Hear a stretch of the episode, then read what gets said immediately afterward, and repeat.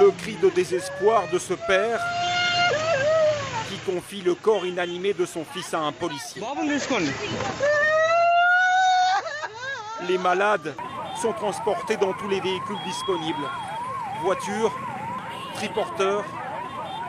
Beaucoup sont inconscients ou ont beaucoup de mal à se tenir debout.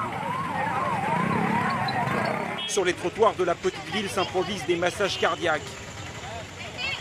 Cette femme, qui attend les secours, s'effondre.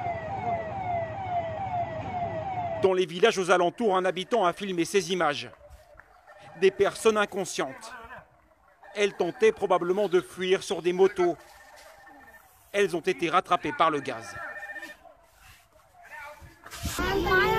L'odeur était insupportable. Nous ne pouvions plus respirer. Tout le monde a commencé à courir avec ses enfants. Voici l'usine d'où est venu le gaz. Elle fabrique du polystyrène pour le compte du groupe sud-coréen LG. Le gaz s'est échappé de ces deux réservoirs d'une capacité de 5000 tonnes. Ils avaient été laissés à l'abandon à cause du confinement total en vigueur dans tout le pays depuis six semaines pour endiguer le coronavirus. C'est quand l'usine a redémarré la nuit dernière que le gaz s'est échappé.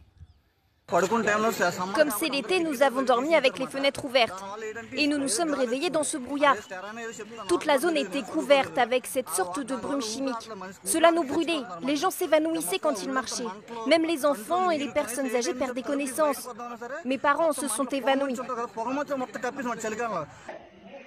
Les équipes de secouristes se rendent dans chaque maison des villages aux alentours à la recherche de personnes inconscientes à leur domicile. 4000 personnes ont été évacuées dans un rayon d'1,5 km autour de l'usine.